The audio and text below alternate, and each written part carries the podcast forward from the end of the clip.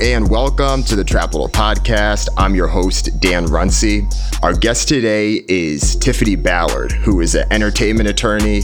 You might know her on Twitter as Black Elle Woods. You might know her on Instagram as Black Elle Woods as well. Tiffany, welcome to the podcast. Thank you. Thank you for having me.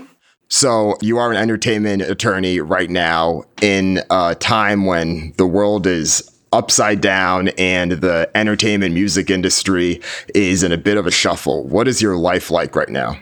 Um, believe it or not, it's still busy. I think because things are shut down, a lot of people are consuming more content, which means people are creating more content. A lot of artists are still recording. They're still buying beats from producers. Record deals are still being closed. Labels are still paying attention to research and how artists are doing as far as streaming. Unsigned artists are doing as far as streaming, and that's concerned and reaching out to close deals. So believe it or not, it hasn't slowed me down. If anything, I'm a little bit more busy than I, than I was pre-pandemic. Do you think there's a bit more urgency to push stuff that was in the works, or are people trying to come up with backup plans for things that they already had in the works? Well, I think some things are business as usual, but other things are if artists are not out on the road doing tours and doing appearances and that sort of thing, what are they going to do? They're going to create. A lot of people have setups at home. They have home studios or studios close by they can go to and still comply with social distancing rules and so forth and so on and safely record music to release it. So you don't have to go through the whole, you know, back in the day, you would have to get C Ds pressed and distributed and that sort of thing. Now you can just upload them, or the labels can upload them on digital service providers and give them to the fans. So I think it's just people want to remain relevant. They want to find other ways to bring in revenue. So they're just out there creating. Yeah, it's tough. I mean, I saw the other day that I think DaBaby said he was going to lose somewhere around five or seven million dollars. Young Thug had similar numbers. And I mean, those are the people at their level that are already making millions. So the people that aren't making millions, you have to imagine that it's just even tougher. Correct. And for producers, probably not as big of a deal as performing artists, because producers, you know, at the end of the day, you don't have to necessarily be, I mean, it's ideal to be in the studio with an artist, right? But you don't necessarily have to. So you can go and email the music and you, everything can be done through technology. But for performing artists who need to reach out and touch their fans, absolutely, and whom they make money that way, that's a significant source of their income. So yeah, that's a big deal. And merchandising, even during these tours. So going to clubs, doing walkthroughs, all of that is a part of their revenue stream. And a lot of people, when they start to bring in that kind of money, their lifestyle also catches up, right? So on the one hand, it's like, well, I can live off less. Yeah, I can, because I don't have that kind of overhead. But for people who are used to bringing in a certain amount of money, now they have this big old house, all of these expenses, these car notes or leases or what have you. They have full staff. They have to pay chefs and bodyguards and cleaning lady and whomever. It starts to add up. Do you think a lot of those things will change after the pandemic? Because it seems as if there's stages, right? Once you get to the stage where you could have the chefs and the bodyguards, it's easy to be accustomed to that life. But I wonder if artists will shift moving forward, either the ones that have already gotten there or the ones that get there and then think about how easily the game can change on them. That's a really good question. I think that's such a case-by-case situation, because one person can touch a fire and burn their finger and never touch it again. Another person can touch that fire and continue to touch it despite it burning them. So it's really hard to say. I think it just depends on the maturity, the understanding. It's really hard to say. I think for everyone that won't take it seriously and won't save for a rainy day and scale back, there's someone who will. But I do think some people, they wanted to go back to quote-unquote normal, and they'll continue business as usual.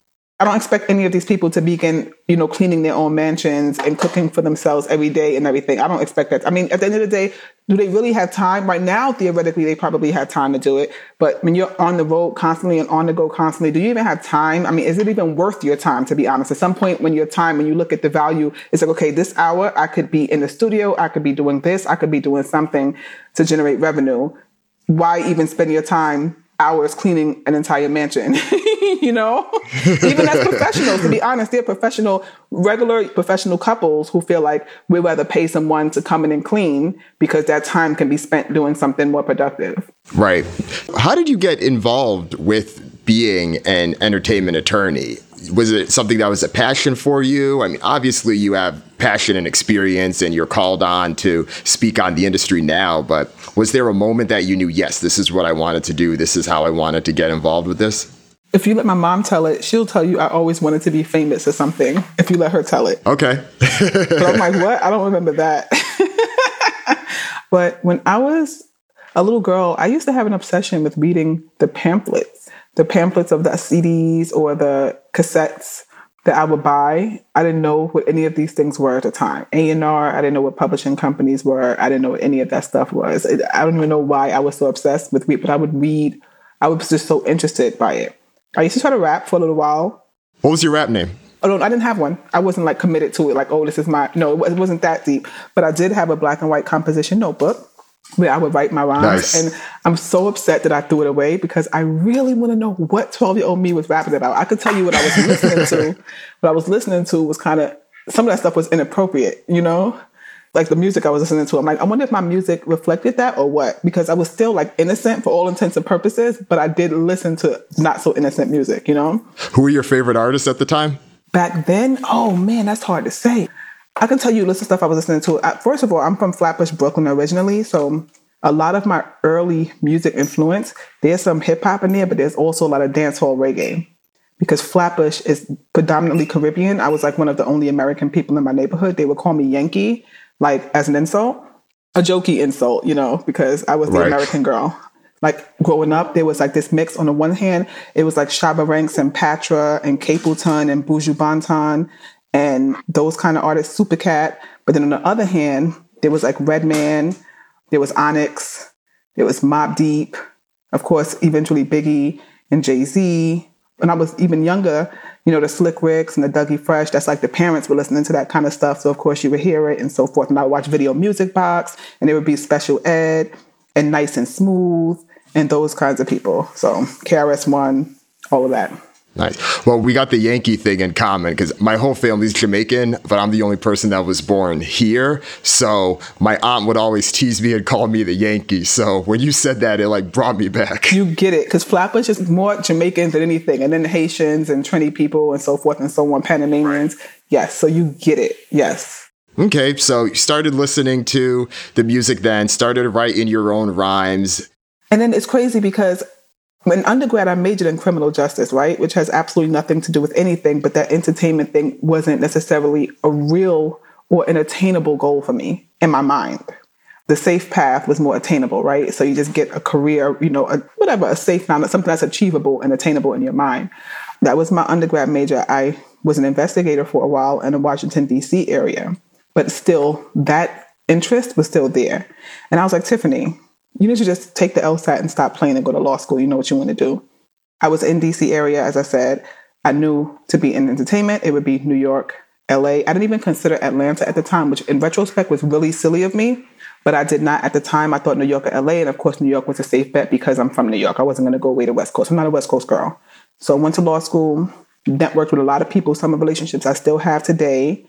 My mentor I met while I was in law school on MySpace. I reached out to him on MySpace. I got an internship with one woman who, she had a firm, it was a Black-owned firm in Manhattan, and it really made me want to do it. At the time, they had producers Kool and Dre, they had Young Jock, they had Brian Michael Cox, they had Eric Hudson. They had a really decent clientele going on there, and it inspired me a lot. I was like, wow, it was three Black women who worked together, and I was like, this is something. So it really made it even more attainable for me. After that, I went and interned in the legal department at Universal Music Group.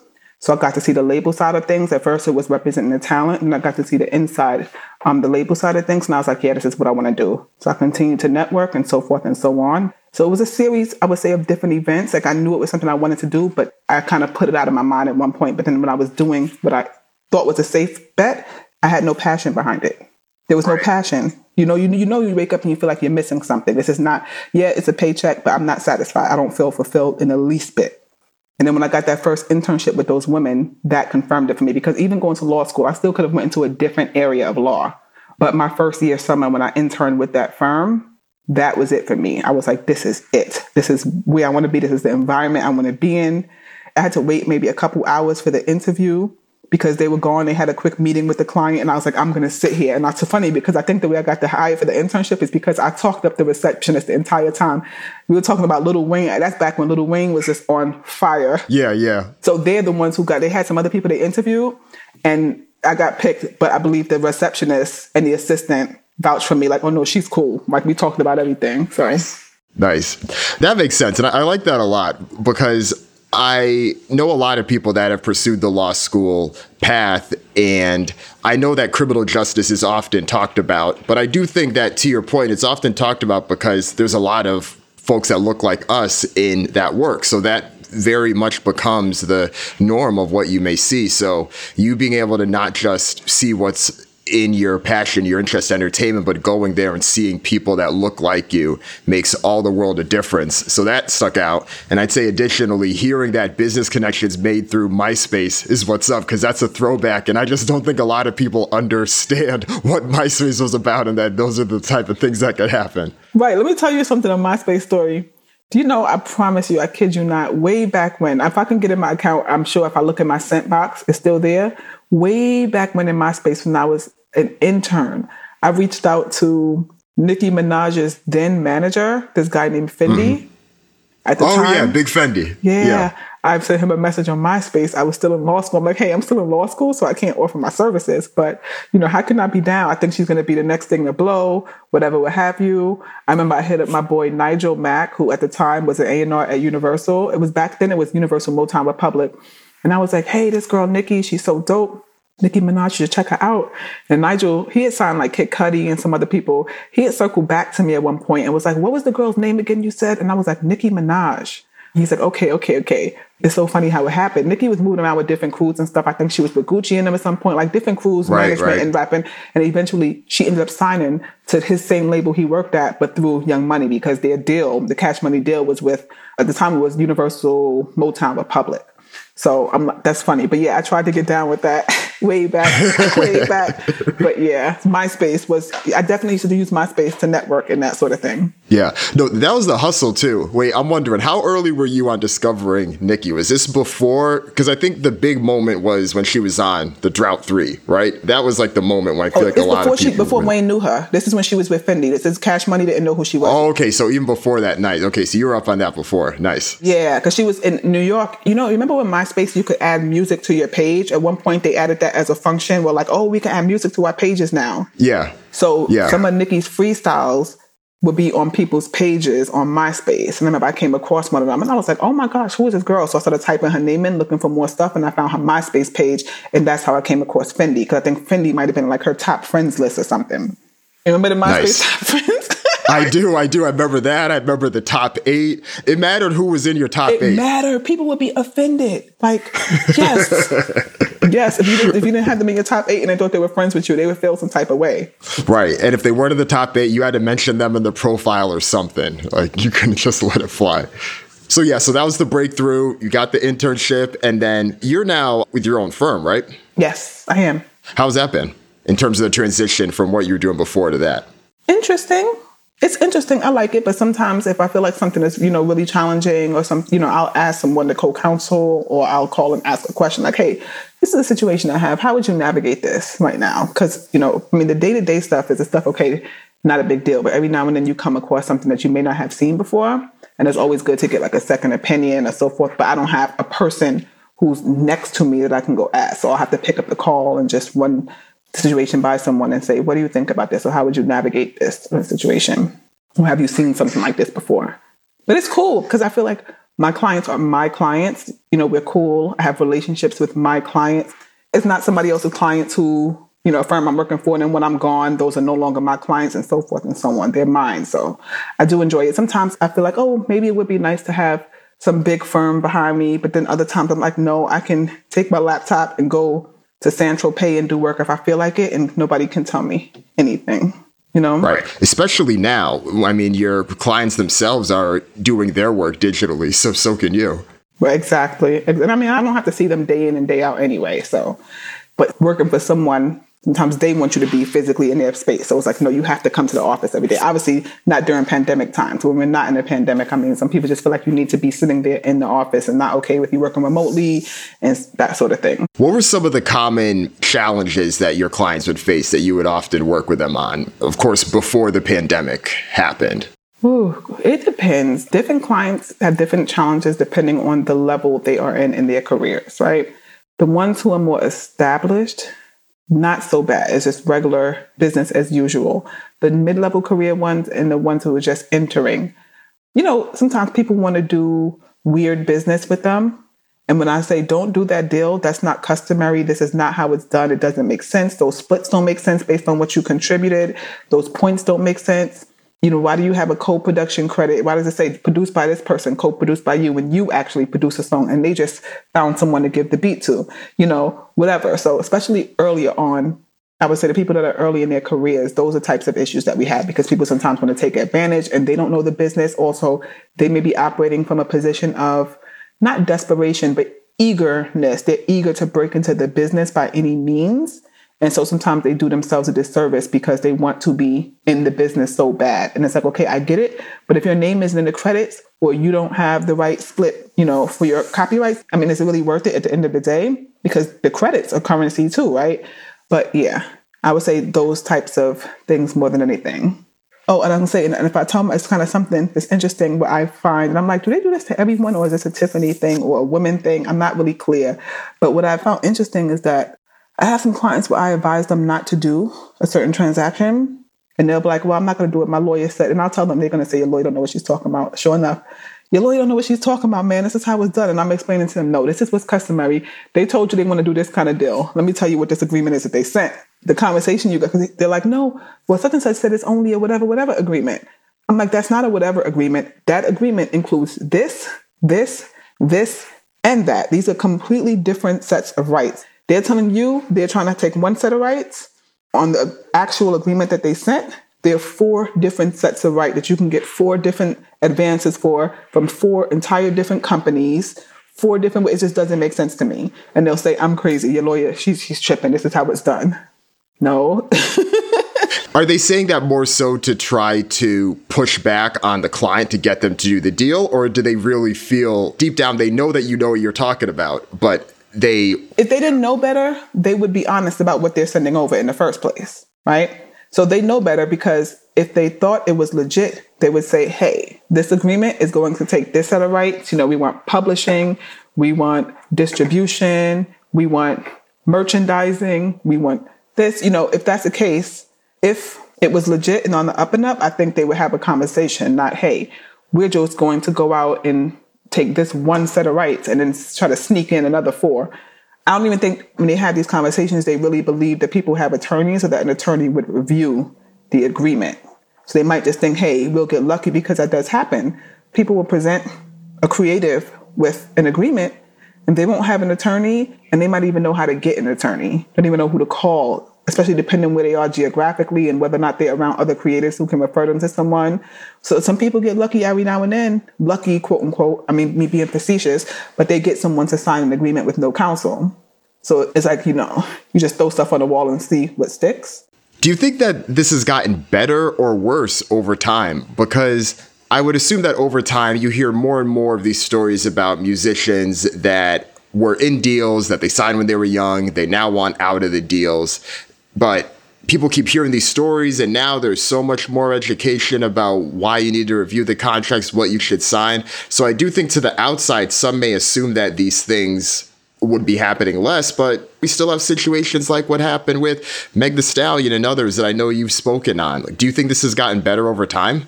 No, I don't think so. I think as long as people are, especially in the urban music space, I mean, at the end of the day, when you look at just the state of Black America, generally we're considered an underclass or what have you.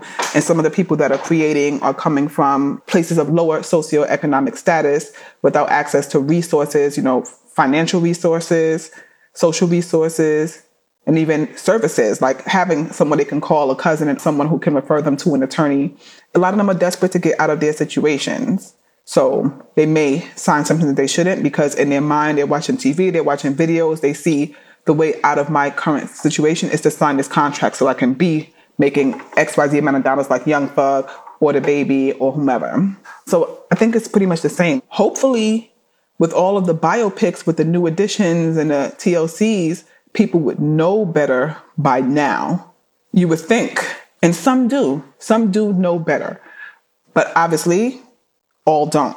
And I do think that there's a bit of a personal removal of this. You can watch New Edition, you can watch T L C, see what's happening, but it's very different when someone hands you a six, seven figure deal and you've never seen four or five figures in your life and is like, hey, here's this deal. Are you ready to sign? Yes or no right now.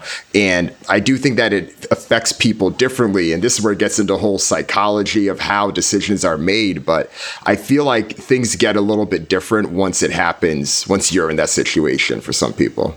Well, most of the time, the situations that have got blown up publicly, I'll say, because I can't speak for the things we don't know, right? But the disputes that have hit the public sphere, most of them were not for a large sum of money, right? Based on the alleged facts, they weren't even six-figure situations, not even anywhere remotely close.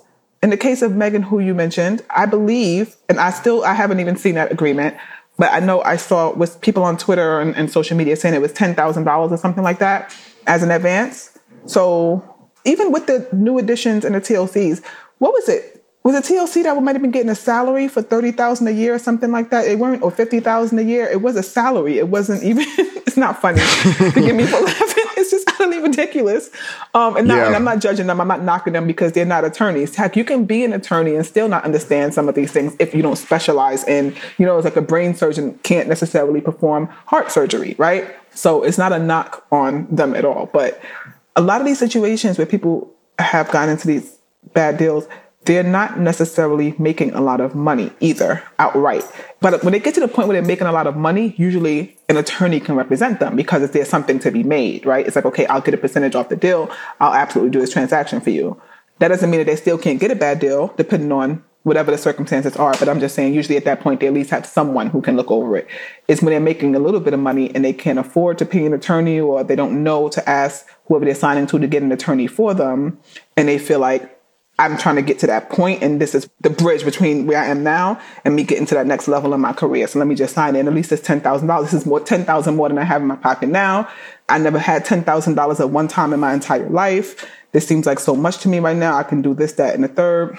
But that ten thousand dollars is really just signing away millions worth of revenue, you know? It's interesting because I've also heard people talk about this as almost like an unwritten rite of passage where a lot of these artists that have come through and then complained or wanted out of their deals, there's this chicken and egg debate about, well, could they have gotten to that point without that type of deal? Would this have happened without that type of deal? Let's say that we can take whoever's complained about the deal, if they had signed the type of contract that we would have wanted them to, or that they probably would have wanted them to, that's the better way to phrase it, would their level of fame that they've achieved to then be upset about their contract even happen? I think it's a fair question because it takes money to make money. So if people are living in the negative financially, they don't have any resources, even to get a song mixed and mastered, to get cover art, to pay to upload music to a digital service provider, to get visuals done, you know, for a video, to get their hair done, especially as a woman. Female artists are very, very, very, very, very expensive to maintain. If they're not in a position to do that, I mean, you can say, hey, even if it wasn't this deal, you needed some deal, you needed some type of investor or something to get you to where you are now. You were not going to be able to do it on this, you know, at. Otherwise you wouldn't have signed a deal in the first place. I guess the thing is, not that they shouldn't so much sign a deal, but that they should be more equitable. In most cases, a lot of cases, if it's unequitable or inequitable, I should say, you can at least go back and try to, once you start making money, renegotiate and say, hey, I know this is what we agreed to, but since now you've made X Y Z amount of money off of me, you recouped everything you put into me, plus some over, can we at least renegotiate and get this into a place that's more equitable? Right. You know what this conversation reminds me of a bit? Have you been watching that E S P N documentary, The Last Dance, on the Chicago Bulls? I haven't, but I've seen people tweeting all over and how Scottie Pippen took a bad deal. Exactly. Exactly. And I mean, the narrative of that deal sounds a lot like what we're talking about now. I forget the exact details, but I want to say it was like either late eighties or early nineties. It was like he signed some seven-year deal for less than three million dollars a year. I think it was like eighteen million dollars for seven years. And then everyone, of course, is like, you're the sixth, seventh highest paid person on the team, but you're like one of the top five N B A players. How does this work? And he was like, well, you know, I had a family to feed and I wanted the security then. Obviously, he ended up making his money with other teams afterward. But I mean, there's a perfect comparison there between him and the artists that we're talking about and the type of situations they've been in. No, it's Scotty's situation. I think people were saying, because they were like dragging Jordan, saying, oh, he didn't take a pay cut. He should have took a pay cut or something so Scotty could get more. Yeah, they were dragging Jordan. They were like, you were making thirty-three million dollars a year. You could have negotiated on his behalf, and knowing that all the power that Jordan had. So that's part of it, too. Right, right, right. I saw a couple years ago, you were on this short series called Money, Power, and Respect. And it was to, I can already see the smile. This was to highlight Black women that are doing it big. And you were there as the entertainment attorney. And it's interesting. I think they kind of tried to paint you or picture you as this person that was a bit more combative, or the person that was more, a bit more direct than everyone else. And I was like, really interesting. Mm-hmm. So what was that experience like? How did that come about? It's funny because an opportunity presented itself to me twice. What happened the first time? I think, who did I speak to the first time? Oh my gosh, it came around to me twice. I remember one point, someone reached out to me with an opportunity because a colleague of mine from law school, who's also an entertainment attorney, Rhonda Cohen, I don't know if you know Rhonda, she's a O G. She's an O G music exec. She's on T V also. So Rhonda had reached out to the person, or reached out to people looking for someone to be a part of the show. And she described the type of person she wanted. And so my colleague is like, I actually know somebody who fits that bill perfectly. And she referred me. But they ended up casting different people, women who knew one another, who had a long history with one another. And I think some of them shared an office. But for whatever reason, they were switching out the cast because some people were boring or some people didn't want to do it anymore. I don't know what happened. It came back around to me. I believe this time, Mona Scott's husband, Sean Young, referred me because him and I were friends via Twitter. And then we had a mutual friend. So we ended up meeting in person, I think, for Naima's birthday. She's a former music exec. And I believe Sean referred me again, this time to Mona and to Rhonda, maybe. I don't remember how it happened, but I think the referrals came from a few different people. And so they called me in to audition and so forth and so on. And Mona was like, okay, I want her. And that was it. I was casted. That situation is really interesting because they thought I was so quiet and meek at first, like the network did. I don't bother people, right? Typically, I'm not going to bother you. It's just if you bother me, I'm going to bother you back. But I'm never going to just, I'm not that person. But there was somebody who thought she was a bully, I think. Probably a couple of people who thought they were bullies, but not to me necessarily. But there was one who had this issue with me. I think I said on the show, I mean, I'm not going to revisit that, but I don't know that they tried to paint me as combative. I'm not really sure what that was entirely, but there was some type of angle, definitely. There was some type of way they were trying to, yeah, I'm just not entirely sure. But if that was your perception, that's interesting. I mean, I'm not saying you're wrong. I'm just not entirely sure. But it was an interesting experience. I do think they put people in roles or showed people based on what they wanted people to believe about them. Whatever was attempted with me, I don't think worked. And I say that because of the initial press release and different things around the show that the network presented. It was like, why would you say that in a press release about professional women? They would present me one way, but then they say another girl graduated high school at sixteen with honors. I'm like, hey, so did I. How come that's not mentioned in my press release? I graduated at sixteen too. I graduated with honors too from high school and from undergrad. Why isn't that included in mine either? There was something, I don't know, but it was an interesting experience. So it's like there was already a production angle about what your story was going to be even before it started? No, I don't think it was before it started because they didn't know. They didn't know. This was decisions that was made after, like during the press release and so forth and so on about announcing the show. I don't believe anyone knew what my angle was going to be with me because I didn't really talk too much. Initially, we were feeling one another out and I'm opinionated and so forth and so on, but nothing really happened with me until the incident with that artist, the young lady who was a personal injury attorney who was trying to manage an artist. She, I suppose, had an issue with the fact that he came to me to be his legal representation, even though she was just managing him. And I'm like, how can you be in a music business if you don't know the difference between a lawyer and a manager? me being his attorney does not step on your toes at all. If anything, as women, we can come together and kill it together. Why is it an issue? But because you want to make it an issue, I'll indulge you. And so that's how, you know, everything transpired from there. And then based on what was seen and heard during those interactions, that's the way the narrative was framed. Got it. And it's interesting when you take a step back and think about this, because I think that a lot of the Love and Hip Hop and a lot of the work that Mona Scott Young has done has gotten a lot of mixed opinions, right? I think there's some people that appreciate it for, you know, the entertainment that it is. They want something light. They don't want to look at it deeper. But then other people that feel like it's casting Black people, especially Black women, in a negative light. But then you have a show like Money, Power, and Respect, which did do its job to highlight people that are doing it and aren't just in relationships, like they're actually in high-ranking professions. So it's interesting that that content was there, but that isn't necessarily what gets talked about in the narrative of, I guess you could call it, the Mona Scott Young Love and Hip Hop circles. Right. Well, you know what? I think a part of it is people didn't necessarily associate Mona with Money, Power, and Respect. They really associated her mostly with Love and Hip Hop, because if I mentioned that Mona was a partnership with Mona, Me, and Eastern, when I mentioned that, they would be shocked. I don't think she was necessarily a part of the brand.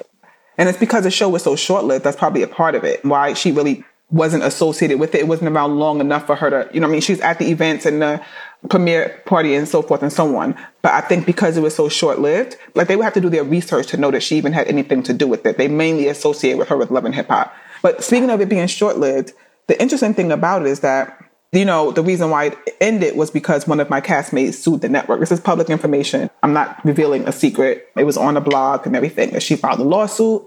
I mean, it's not really a cause of action, but it's just one of the things she said in her complaint was that she was basically duped into doing the show because she was told that it was going to be this uplifting show for highlighting Black professional women. And instead, she's on a show getting dragged and, you know, defamed and so forth and so on. That was her claim. And she filed a lawsuit.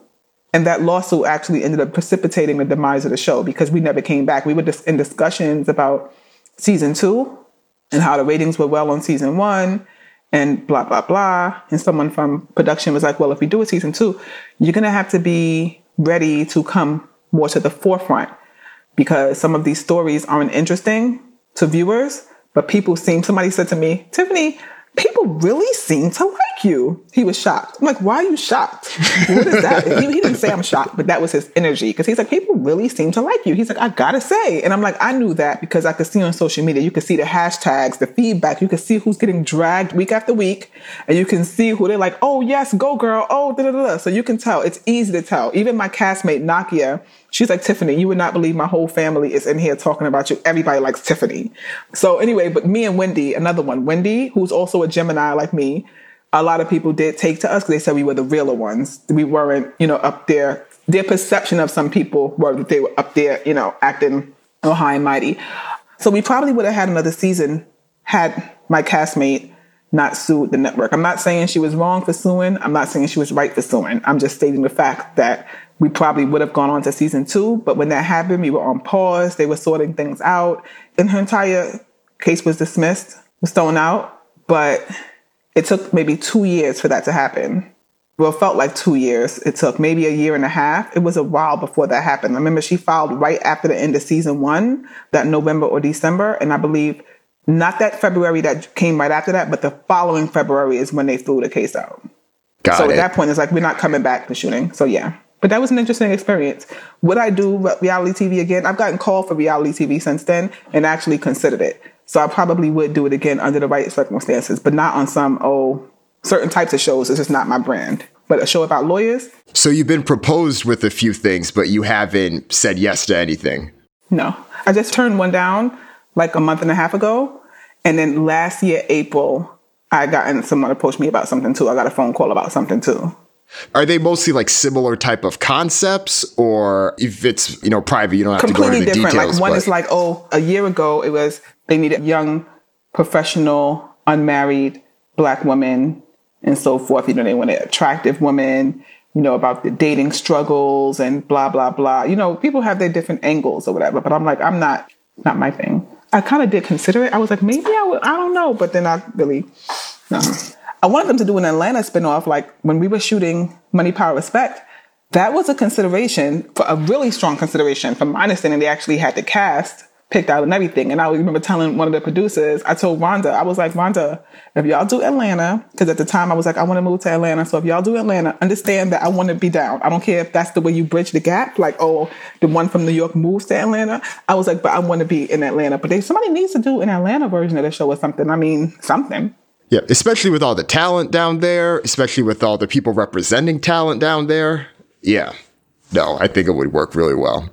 So we're getting to the tail end, and I'm sure that you must get hit up quite often. When you're not getting hit up about reality shows, you're probably getting hit up about people asking for advice. How do they break in? How do they get to where you are? What are your go-to things? What do you normally tell people? Oof. I mean, they have to go to law school, right? And they have to pass the bar. There's this one young woman who... and this is not judging her at all, but I used to see her at all these different events, and it was bar time, right? We know when people graduate law school, she introduced herself to me. She wants to be an entertainment attorney, blah, blah, blah. So I'm like, okay, I would see her at these different events, and I'm like, wait, it's finals time, but okay, maybe she has a bunch of easy electives. But then when it's bar study time, I'm like, how can I possibly see you out and you should be studying for the bar right now? I'm confused. And I would say it to her. I'm like, I'm sorry, you told me you want an internship or you want this, that, and the third. What are you doing right now? Like, you have to be serious about what you want to do. She's like, I know, I know, I know, I know. I ran into her in September or so, I believe.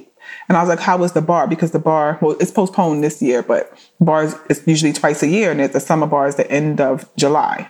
So I was like, how'd the bar go? She's like, I didn't take it. I was like, what? And she's like, I wasn't ready. I'm like, honey, I saw you out at all these different events. What are you talking about? So pass the bar, right? Graduate law school, one. Graduate law school, take the bar, first of all. And if you don't pass, you don't succeed, you try again. I know some people who, I'm not going to lie, I probably would have given up. Some people who really took it like five or six times. And I don't, I'm not saying I probably would have given up. I don't know because I've never been in that situation. But if that's what you have to do and you really want it, that's what you're just going to have to do. Buckle down, take the bar, study for the bar, take it, pass it.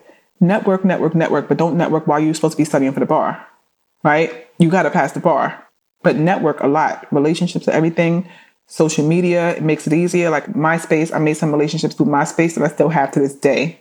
I just worked on a deal with an attorney who I met on MySpace about a decade ago. So network, I would say. Read. There's so many blogs, so much access to free information. Attend events. That's part of networking. Even if you're shy and an introvert and don't want to talk to people, if you go to enough events and people see you out, people will start to talk to you because they're going to recognize your face.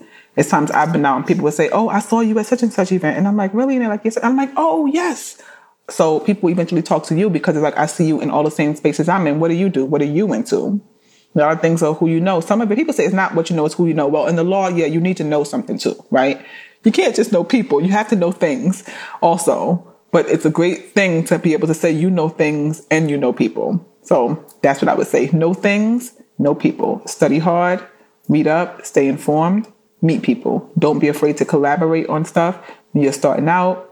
But if you meet a client, don't be so quick to throw them off to somebody else because you're scared. Call another attorney in and say, hey, can you work with me on this? Can you show me this? If I give you this person, can I at least shadow you and see what it is you're doing? And just build on those relationships. Yeah, I feel like the reaching out and the hustle with that is almost a adapted skill that needs to shift every time there's a new social media platform or new social network, because people need to break out from the thousands of D Ms that the people that are likely getting reached out to get on a regular basis. That's why I say it's important to go out and meet people, because meeting people face to face, even in doing deals. I have a deal I'm working on right now. Literally before we started this, got an email and the person says, hey, Tiffany, great to finally see your name on a deal that I'm working on. This is opposing counsel. And he's like, I don't know if you recall, but we met at such and such, such and such, do such and such at A and R at such and such label. I'm like, yes, I remember. I had to be in that place at that time for that A and R to make the introduction. And he introduced us. He said, hey, there's such and such as an entertainment attorney. I want y'all to meet. Now, hopefully, it'll be a lot easier for us to just come to terms and close a deal because there's some level of familiarity. You know, right. people tend to handle you differently when you've had a face-to-face interaction with them and so forth and so on. So it's important to have that face-to-face contact too, not just solely reliant on social media. No, makes perfect sense. Makes perfect sense. All right, before we let you go, anything else to plug or let the Trapital audience know about? I don't know. I mean, do I start plugging clients? Like, hey, check out such and such album, such and such song? No. Maybe one or two of the clients you're working on. We can do that. One or two of the clients you've been working for. So one or two of the clients. Okay, right now, let's see. I have an artist from Orlando named Mo. He's shaking up TikTok and all sorts of things right now. He had like the number sixteen or fifteen or something viral song on TikTok. He is doing great. It's a song called Out of There. It's a huge song. And the video just did a million streams yesterday or so. He's like in two millions or something on Spotify and like maybe the same thing on Apple Music. I can't even keep up anymore, but I think he's going to do a lot. He's a rapper. Oh, I have a producer named Young Tego from Dallas, Texas, who's doing a lot right now also. He's all over everybody's everything. I don't even know where to begin. A lot of the younger rappers he worked with, like Doughboy and N L E Choppa and N B A Youngboy and Ola Runt, a lot of Rod Wave songs. He's done a lot with Rod Wave, but he's It's hard to call him up and coming because he's young, but the guy has like fifty freaking songs that he's done already. So it's like, how do you call somebody with fifty placements up and coming? And it's because he's so young. Like he has a whole career ahead of him, but he's done a lot early, but he's still making strides. So I would say keep a lookout for Mo and Young Tego, rapper, producer. Yeah. All right, dope. No, we'll do. Well, Tiffany, this has been fun. This has been a pleasure. And for the listeners, if you want to follow Tiffany, you can follow her at Black Elle Woods on Twitter or Instagram. Yes, B L A C K E L L E W O O D S. It's like, do you know the name? Do you know the reference? Oh, yeah. Legally Blonde. Yes, yes, yes. yeah, yeah. Exactly. Of okay. course. Well, thank you. All right, Tiffany. Thank, thank you so you. much for having me. Talk to you soon. If you enjoyed this podcast, please tell at least one friend about this podcast. Word of mouth is still the best way to grow. So go to Apple Podcast, go to iTunes, leave a review, rate the podcast.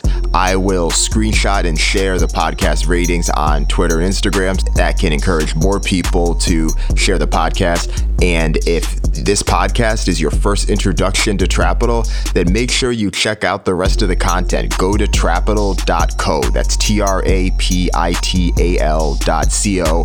Sign up for the weekly newsletter, get all the content there. And also shoot me a text. That's also a great way to stay in touch with Trapital content. You can text me, Dan Runcie, at four one five, two three four, three zero seven four. Thanks again. See you next week.